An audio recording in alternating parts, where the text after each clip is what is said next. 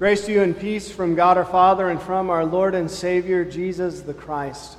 Our sermon text for this morning is our Old Testament lesson recorded for us in the book of Job, the 38th chapter, beginning at the first verse. Then the Lord responded to Job out of a violent storm.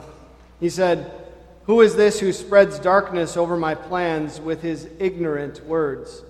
Get ready for action like a man. Then I will ask you questions and you will inform me. Where were you when I laid the foundation of the earth? Tell me if you understand anything about it. Who determined its dimensions? I am sure you know. Who stretched out the surveying line over it? What supports its foundation? Who set its cornerstone in place when the morning stars sang loud songs together and all the sons of God shouted for joy? Who locked up the sea behind doors when it burst out of the womb, when I clothed the sea with clouds, when I wrapped it with thick darkness as its swaddling cloths, when I broke its power with my decree, when I locked it up behind barred double doors. I said, You may come this far, but no farther.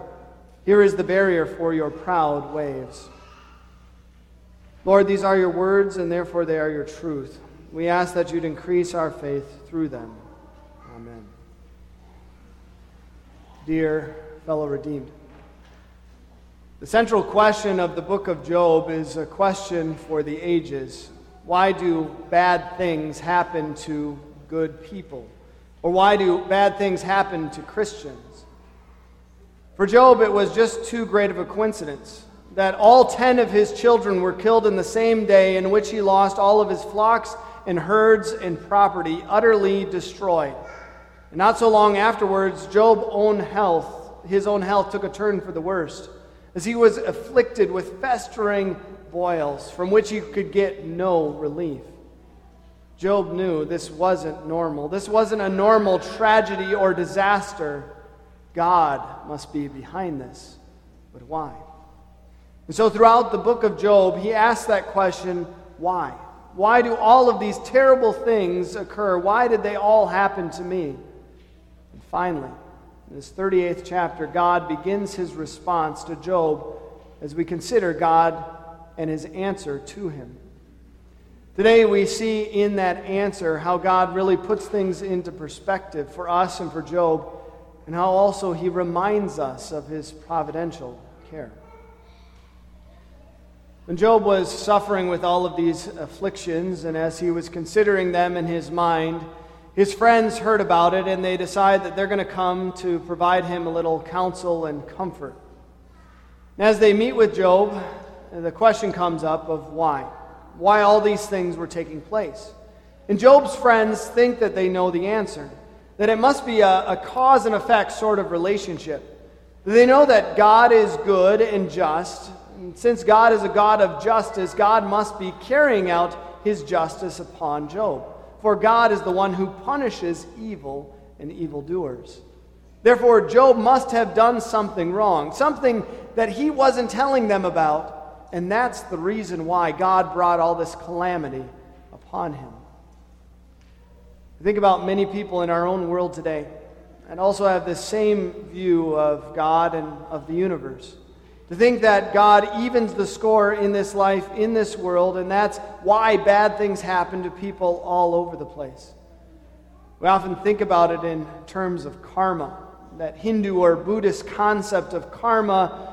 How many people in our society, and even Christians, have kind of bought into this idea that the universe sort of evens things out, evens the playing field.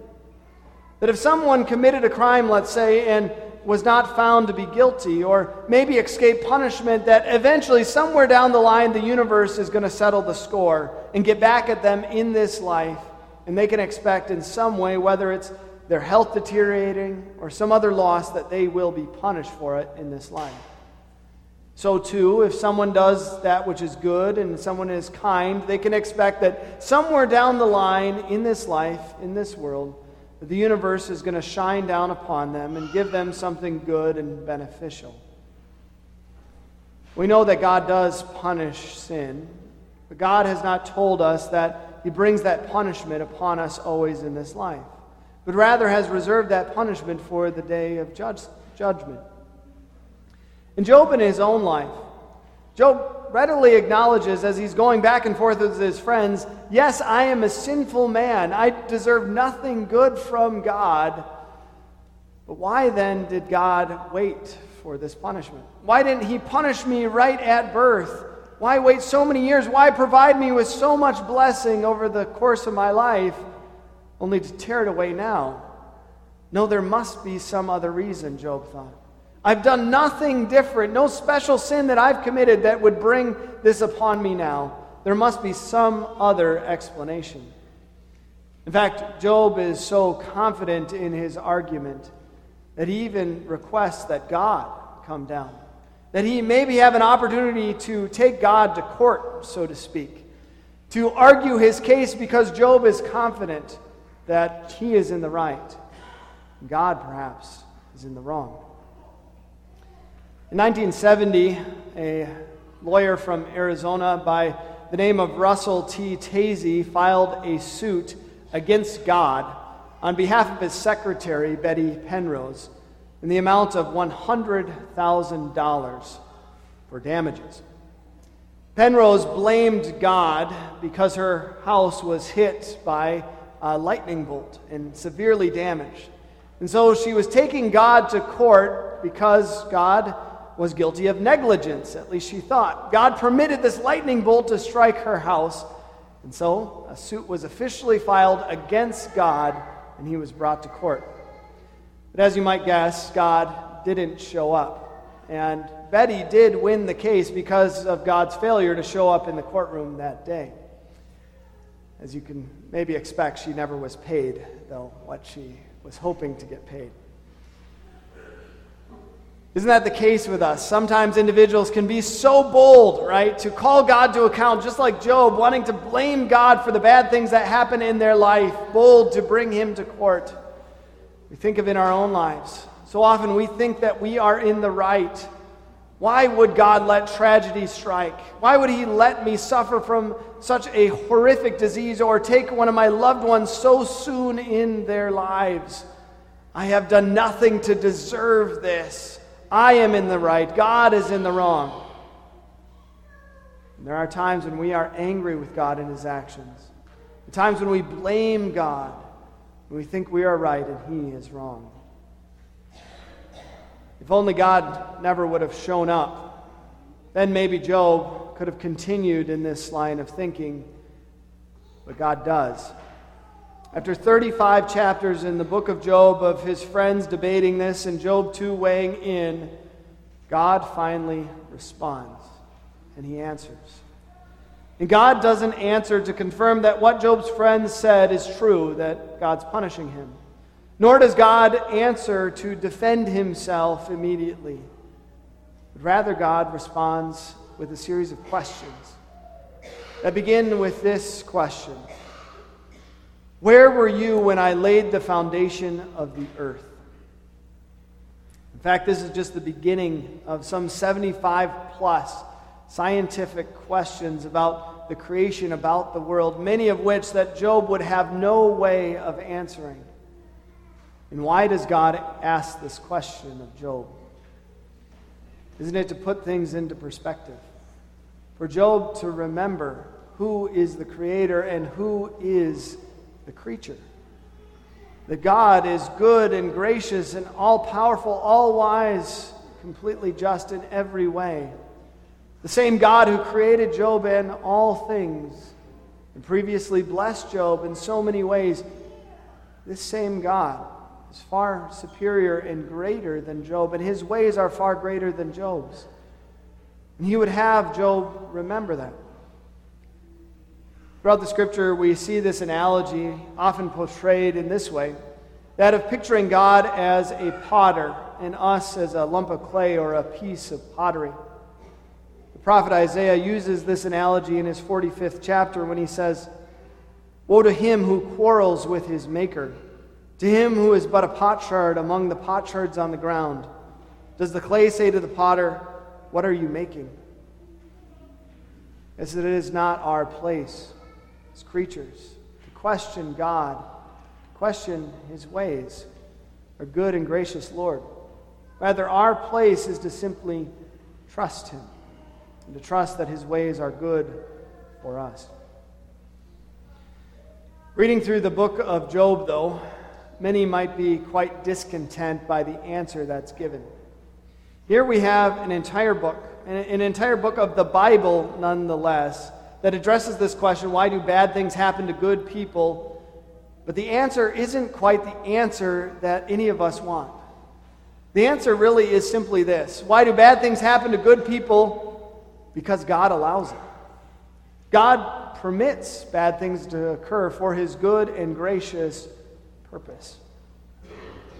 We're quite dissatisfied with that response. We want the answer to be something else, perhaps something a bit more under our own control. But this is the answer that God gives to us. In fact, God reminds us of this fact that God can use and quite often does use tragedy and sorrow and suffering, even in our own life, for a good purpose. As he mentions in Romans chapter 8, we know that all things work together for the good of those who love God, for those who are called according to his purpose. God tells us plainly that he uses all things, whether good or bad, for his good purpose for us. Certainly, we see this in the scriptures various times. The first way we see, especially God using tragedy for his good purpose, is for his plan of salvation. Secondly, we also see that God uses bad things that happen in our own lives for his good purpose of strengthening us in the faith. We can think of many examples of heroes of faith in the scriptures. Here's a faith who, who suffered tremendously, yet for God's good purpose. Think especially of Joseph. Joseph had done nothing wrong, apparently, other than telling his brothers some dreams that he had.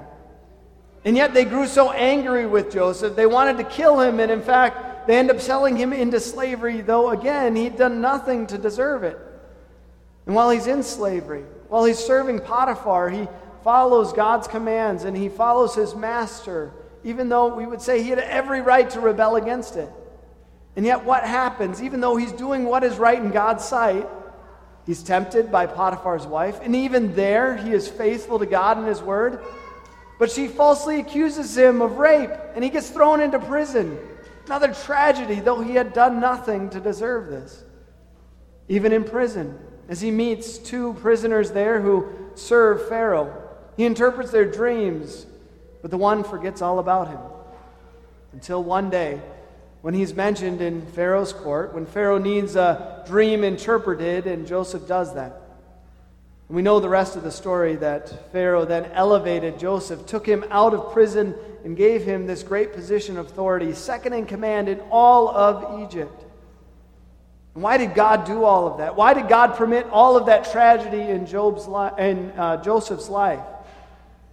It wasn't simply because he was planning to give him riches and glory and honor, but for his purpose of preserving the lives of many people, not the least of which were the children of Israel, through which would come the line of the Messiah.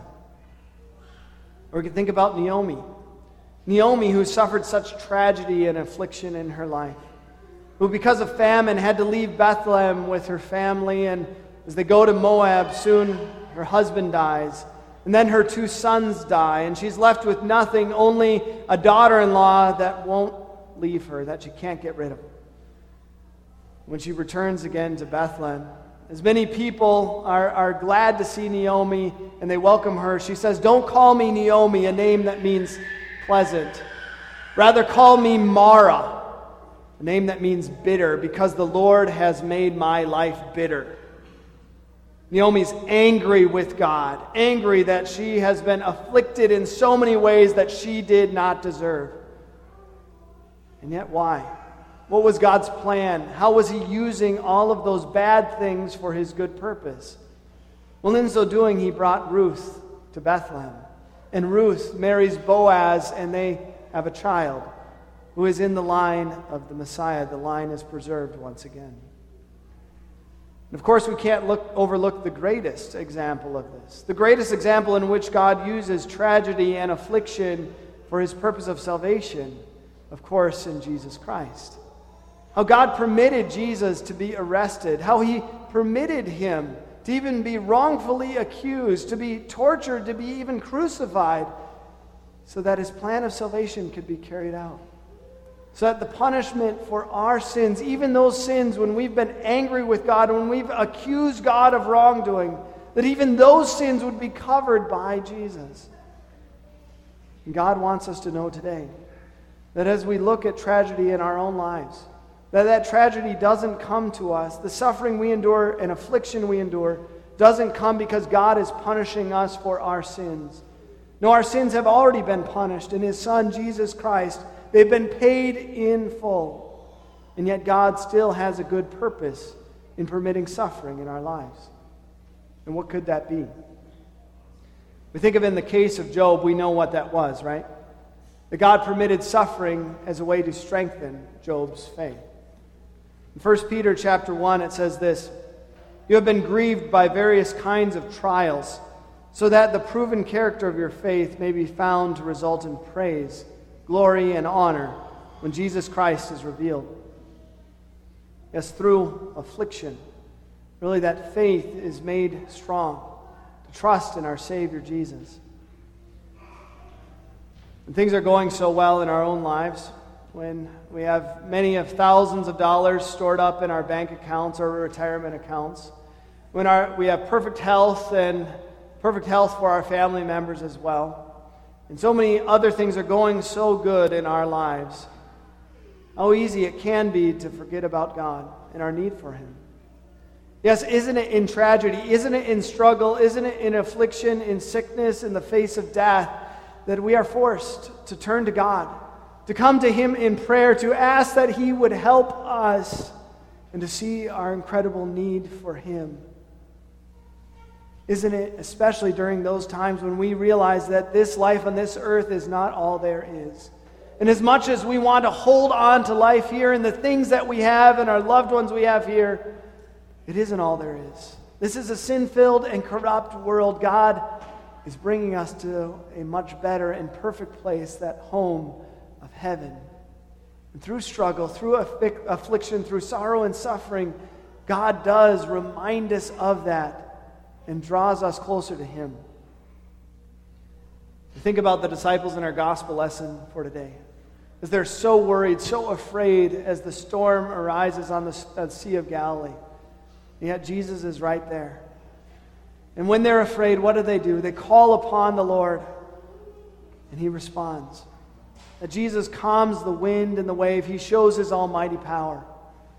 As Job himself testified to God's almighty power, the one that keeps the sea at bay. It's been said that if you would take the entire globe, the entire world, and to flatten it out, to make it as smooth as a billiard ball, that the ocean would cover the earth up to two miles deep. That's how much water is here on this earth. Yet, isn't it amazing that today we stand on dry ground? That God has kept the oceans at bay and given them restrictions and barriers. And the same God is the one that loves us and cares for us dearly. The same one that's in control despite what we may think in our own lives, despite our sufferings and afflictions. And He promises that through it all, His good and gracious will will be carried out, His good and gracious will for us to bring us to our heavenly home. I think perhaps the most amazing thing for me concerning the book of Job is this God never tells Job why. He never tells Job really why all of this is happening in his life. Now we know why. Because God revealed that to us in Holy Scripture in the early chapters of the book. He shows us this is a testing of Job's faith, but God never tells Job that he's doing this, he's permitting this as a test of his faith. But what does God say to him? He simply asks Job to trust, to trust him. We can't always see the why. We don't always understand in what way, perhaps even affliction, can be a test of our faith.